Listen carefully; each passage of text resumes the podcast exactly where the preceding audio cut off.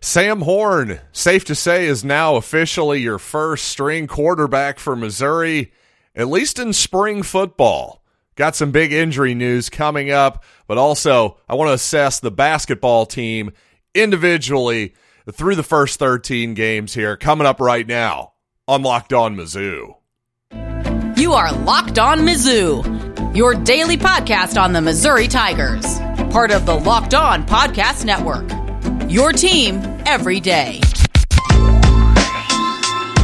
Hey, all you true sons and daughters, I'm John Miller, your Mizzou mafioso and the central scrutinizer of Missouri Tigers football and basketball. And today's episode is brought to you by Bet Online. Bet Online has you covered this season with more props, odds, and lines than ever before. Bet Online, where the game starts. And you know what? I wanted to just start really quickly today by just saying thanks to all of you for listening as usual, and thanks for a fantastic 2022. Hopefully, this show will be even better in the new year. Of course, this is the final show of 2022. And with that in mind, I want to take a look at the Missouri basketball team, grade out the guys individually so far. But obviously, we got to start with football. In case you haven't heard by now, Brady Cook is going to miss all of spring football. And I would say at least, that's not what they're officially saying, but Brady Cook missing spring football. He's going to undergo surgery to repair a torn labrum. This is all an official release from the Missouri Tigers. Now, Cook and Eli Drinkwitz never specifically talked about a labrum injury during the season. Drinkwitz did hint that Cook was injured. According to the Tigers, this happened in week two in Manhattan, Kansas against against the Wildcats. I definitely remember thinking, ooh, Brady looks a little messed up after that hit, something like that. It seemed like his throwing shoulder definitely got hurt in that game. And, well, that's confirmed. And impressively, Brady Cook obviously toughed it out, played the entire season with a torn labrum in, importantly, by the way, his throwing shoulder. And I do say importantly because obviously, while Brady Cook was able to play through whatever degree of tear this is by the way that that's what's important. All of none of these injuries are created equal number 1 but a shoulder injury is really really complicated and serious. And I know this because well for for a lot of reasons. Number 1 I followed baseball for a number of years. And for as many times as I've seen guys have Tommy John surgery in their elbow and they're out for you know 12 to 18 months more often than not, they come back pretty darn well. But shoulder injuries, those can be really, really complicated. And certainly that's the case with quarterbacks in football as well. You might remember Andrew Luck, of course, played through a torn labrum in the 2017 season. Well, that caused him to then miss the entire 2018 season and then his subsequent shocking retirement. He could never get back physically or mentally because of the grueling rehab and pain that was involved getting back from that injury. He obviously never got back onto the football field. Now, I have no idea what's in store for Brady Cook at this point. And without having any idea whatsoever, number one, I'm not a doctor, but my wife actually happens to be a nurse in the operating room. She's worked on torn labrums many times. She's been in on those types of surgeries. And, you know, I flat out asked her, I'm like, eight months from now, is he going to be ready for fall camp? And she's just going, there's no way I can answer that question without having, knowing, number one, what is the severity of the injury? How, how torn is it exactly? We're talking complete tear here. We're talking half tear you know, I, am just guessing that it can't be a full tear, right? If he played the rest of the season, but at the same time, that doesn't mean it's not a serious injury. This isn't like an ACL injury, for instance. Ennis Rakestraw just last year tore his ACL, right? And he came back, rehabbed, you know, eight, nine months later, he's back on the field and better than ever. Quite literally. I think this, everybody would agree this is Ennis Rakestraw's best season ever. He was no worse for wear, seemingly, after that ACL tear. But ligaments are just a lot different. Ligaments in the knee, specifically, again, This is according to my wife, who knows a lot more than I do, has actually been on these all of these types of surgeries. Again, the shoulder is just a much more complicated, delicate, and and frankly an unpredictable matter. So the idea that Missouri can just be content here to go into the offseason now with, with this news of, of Brady Cook getting his labrum repaired surgically, I think the idea that you can just head into the offseason with Sam Horn and true freshman Jabari Johnson as your only scholarship quarterbacks other than Cook, I think that's crazy. There's no chance that Missouri's going to do that. They have to get somebody in the transfer portal. Now, unfortunately, a lot of the bigger names have already been nabbed up. Devin Leary, North Carolina State, we talked about him. Well, Missouri will see him next year down in Lexington, Kentucky, because he's playing for the Kentucky Wildcats. Now, there's still some interesting guys out there. In the past, I've mentioned Coastal Carolina's Grayson McCall. According to Dave Matter, or excuse me, according to Gabe DeArmond over at Power Mizzou, well, there may be some grade issues there. Who knows? That type of thing can be worked out especially in the SEC, where it just means more. But in all seriousness, it is a little bit troubling that it doesn't seem like Missouri has been aggressively recruiting a transfer quarterback at this point, at least according to the tea leaves. And there's no information out there whatsoever that Missouri has been pursuing a quarterback like there was last season. And as Dave Matter said in his chat this week, amusingly, if they're being quiet about it, well, it's the first quiet thing that Eli Drinkwitz has ever done. Good point, Dave. I, I, have to agree with you there. But again, just a little bit troubling that a lot of the bigger names coming off the board, I suppose Oklahoma State's Spencer Sanders and Virginia's Brennan Armstrong could maybe be options, but I don't know, man. It, it's starting to worry me. At the very least, though, Missouri has to get somebody that adds depth to that quarterback room because – if we're going in there with a guy in Sam Horn, hopefully he's great. Don't get me wrong, but regardless, you're going to need a backup. You're going to need some depth because I think guaranteeing that Brady Cook is going to be fine come August, I, just don't think that's reality at this point. Also, nothing new for me to report on the offensive coordinator and or quarterback coach front, though I will say that while a million bucks for a, an assistant football coach sounds like a lot of money, and it certainly is to people like you and me, you know, the God's honest truth is if you want to get one of the truly hot names out there, you might need to go up to two or three million bucks these days. That's where we are in college football. And my question is what's more important? If you're a Missouri football fan, if you're if you're if you're an athletic director, if you're a coach, which would you rather have? A new indoor practice facility or an offensive coordinator? To me, the answer is pretty obvious that it's the offensive coordinator.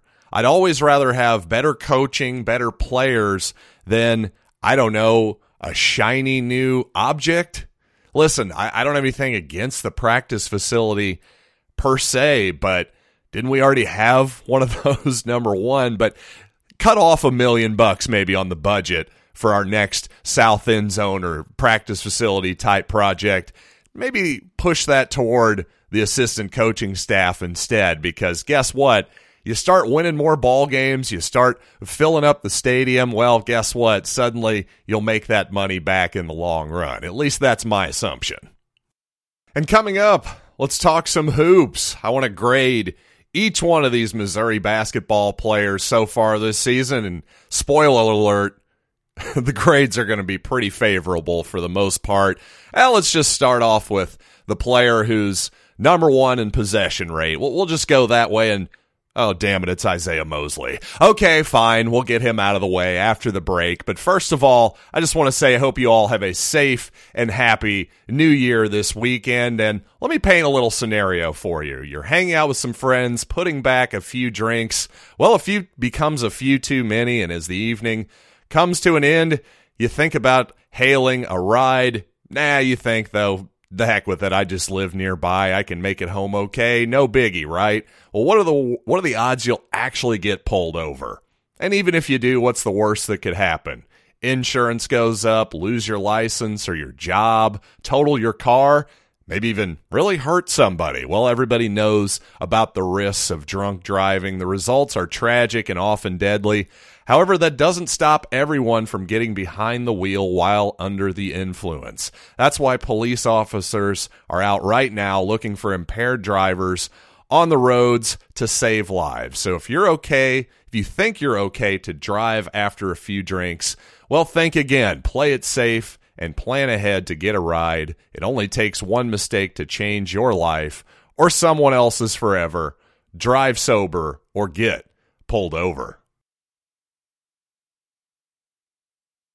Thanks for making Locked On Mizzou your first listen every day. Make sure to check out Locked On Sports Today, the biggest stories around the sports world in 20 minutes plus instant reactions, game recaps, and Locked On's take of the day. That's Locked On Sports Today, available on YouTube and wherever you get your podcasts. And like I said, let's start off with Isaiah Mosley. What the heck?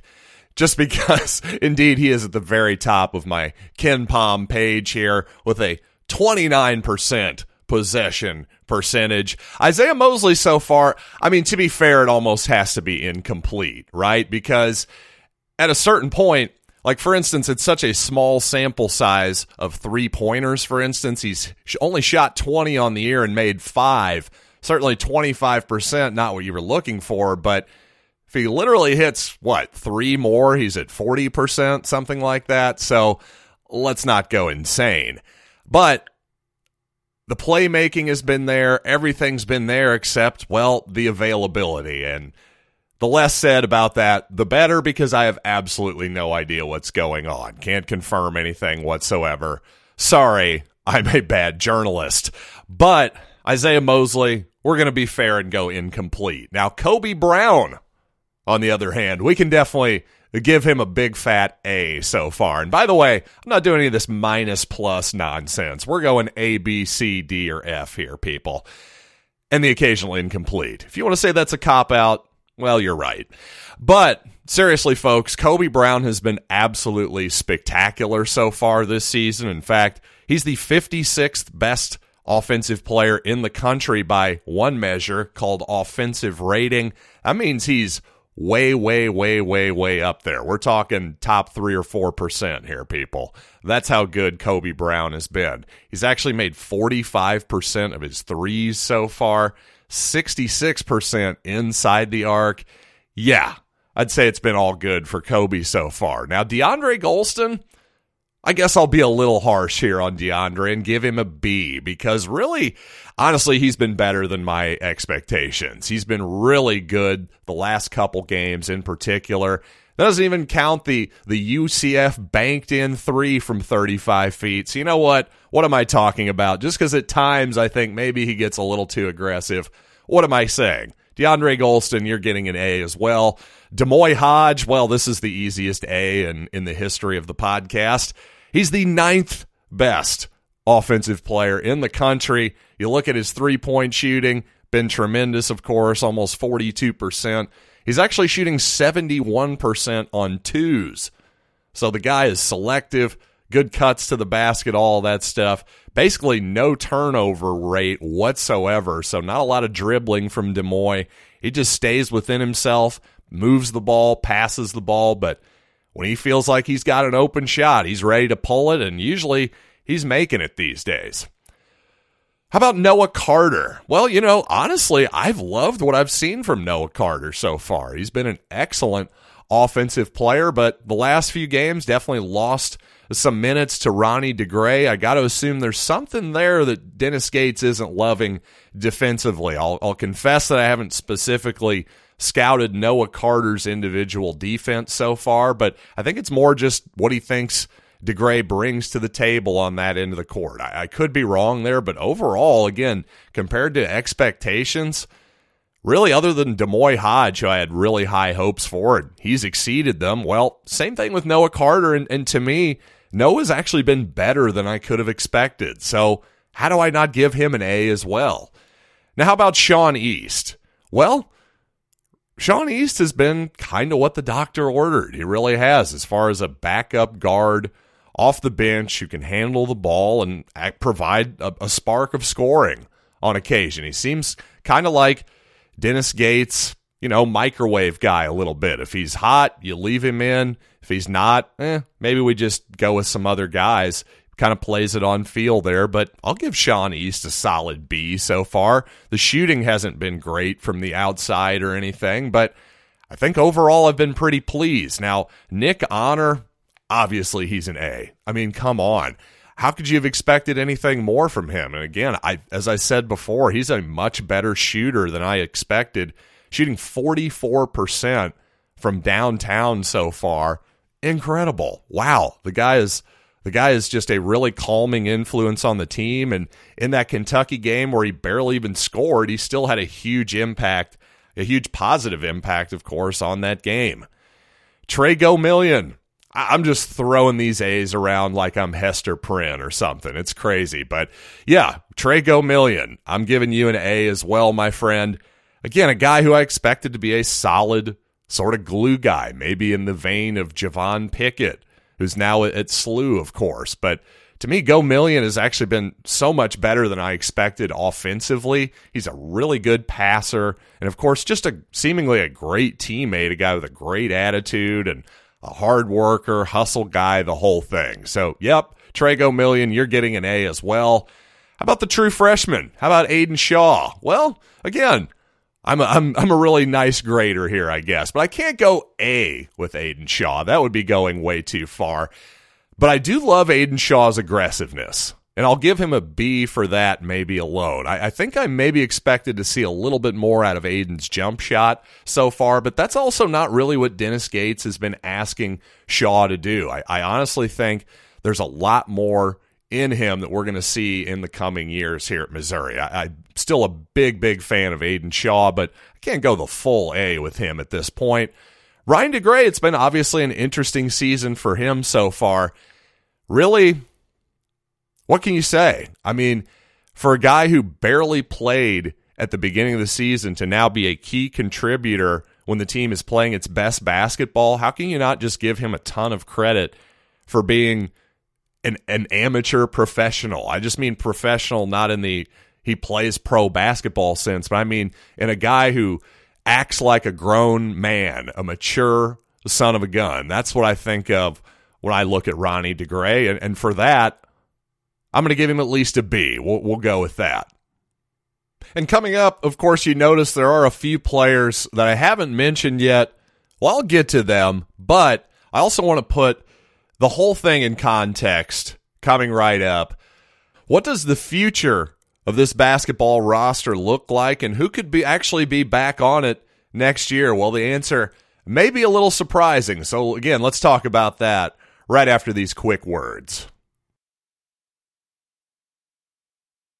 One player I've been consistently asked a lot about is actually Mohamed Diarra. And for a guy who was the junior college player of the year, I believe, and had some really impressive highlights for a six foot ten player, no question about it. You know, I, I just think I think a lot of people are surprised that the Diarra hasn't gotten more minutes. But honestly, who who would you sit him for? That would be my first question. Whose minutes would you take away to give to Diarra? Because I don't want to see less of Noah Carter at the moment. I don't certainly don't want to see less of Kobe Brown. We can all agree with that. I don't want to see less of Ronnie DeGray or Aiden Shaw right now either. I think this is a deep, pretty capable basketball team, number one. But for all of Diarra's impressive skill sets that he showed at the junior college level, I, I just don't think he quite fits – the speed and the five out style that Dennis Gates is wanting to play right now. I don't know who he guards at this level right now. And also, he hasn't proven that he's a, a, capable offensive player at this level either. So I think we maybe need to forget about the sort of Juco highlights at this point and judge the guy on what he is or is not doing at this level. And as for Caleb Brown, well, hard to give him much of a grade at this point either. Caleb just when he's in the game just still seems like he's unwilling to try to score for the most part. 0 for 4 from 3 this season. You know, I, I think if he's, especially if he's not going to be a, a good shooter from the outside, he has to be able to do something off the dribble. He's a good ball handler, decent passer, and, and at his size, he's actually an intriguing player because with that handle, once he gets past the defense, the problem is when he gets into the paint, he just seems unwilling to shoot the ball at this point still. And that that's a problem. If he can't score, then he can't play. That's all there is to it with Caleb Brown. Now, of course, Kobe Brown, Caleb's brother, his fourth year now with the Tigers, but because of the free, if you will, COVID 19 season, well, it turns out Kobe Brown can actually play a fifth year, as can a whole bunch of players on this rather senior laden roster.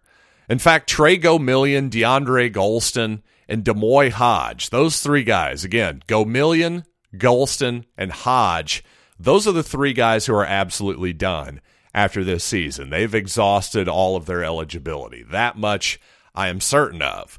But everybody else has another year if they desire. If they want to come back, technically they can do so.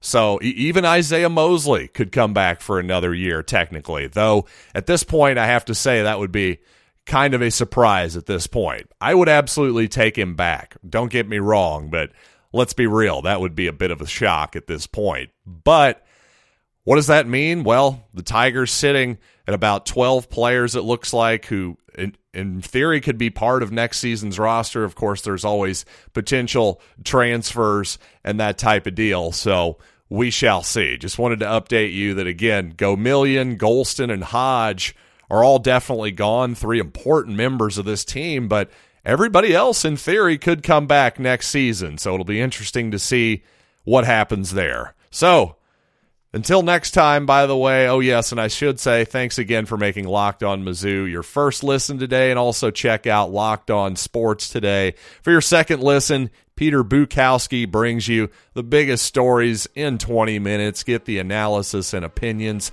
before anyone else with our local and national experts and NC insiders. Easy for me to say. That's Locked On Sports today. Available on YouTube and wherever you get finer podcasts. So until next time, I'm John Miller, and thanks for listening to Locked on Mizzou.